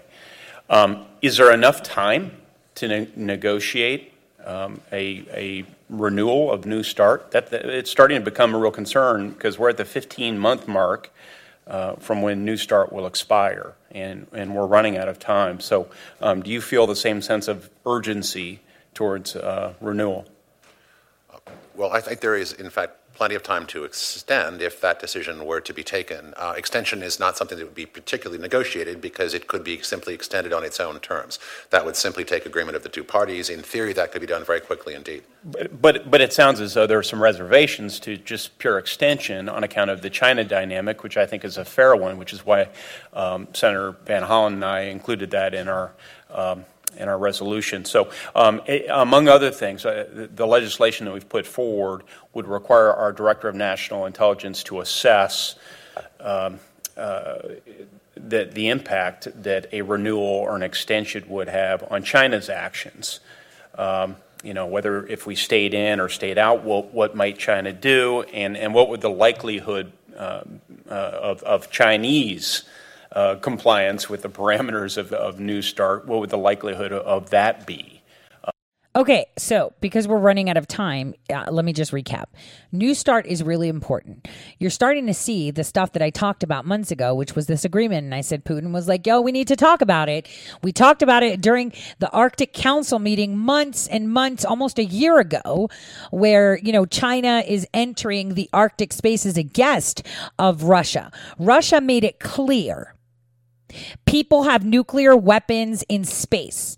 This is detrimental. Why is nobody talking? But people were so busy with Mueller, so busy with this rubbish of impeaching the president that they're leaving it to the side. Now, President Trump is very smart. He is keeping them close. And like Hale said, we are negotiating with them all the time. We're finding common grounds in Turkey, common in, grounds in Syria, in Libya, in, you know, Iran, in Venezuela. We're coming together because it is important that they realize that we're up for negotiations. If this agreement is not renewed or redone, and we do not address the fact that China has already deployed nuclear weapons into space. Hence the stress of space. Hence the stress of Space Force. It is not going to work out well. And it is horrific and disgusting that no one in the House and no one in the Senate actually took heed and started on this faster. I'm glad that they're talking about it now, but it's, you know, someone would say it's never too late. But you can't extend an agreement when China has taken it to that level. And Russia was the one that told us. So, you know, think about it the president is fighting it on all fronts. We got the spiritual, we got the outer space, and we've got the ground and the national because Pelosi was just in Madrid defying what the president said on climate change, too. Why is she still there? Oh, and by the way, I was right. Kamala Harris is out. Should have seen it writing on the wall when they said, Oh, we bought TV airtime because she was ousted yesterday for not having money for TV airtime. That tells you what, she's out, and she is. She made the official announcement. I retweeted it. On that note, I'll see you all tomorrow, same time, same place, only on Red State Talk Radio. God bless.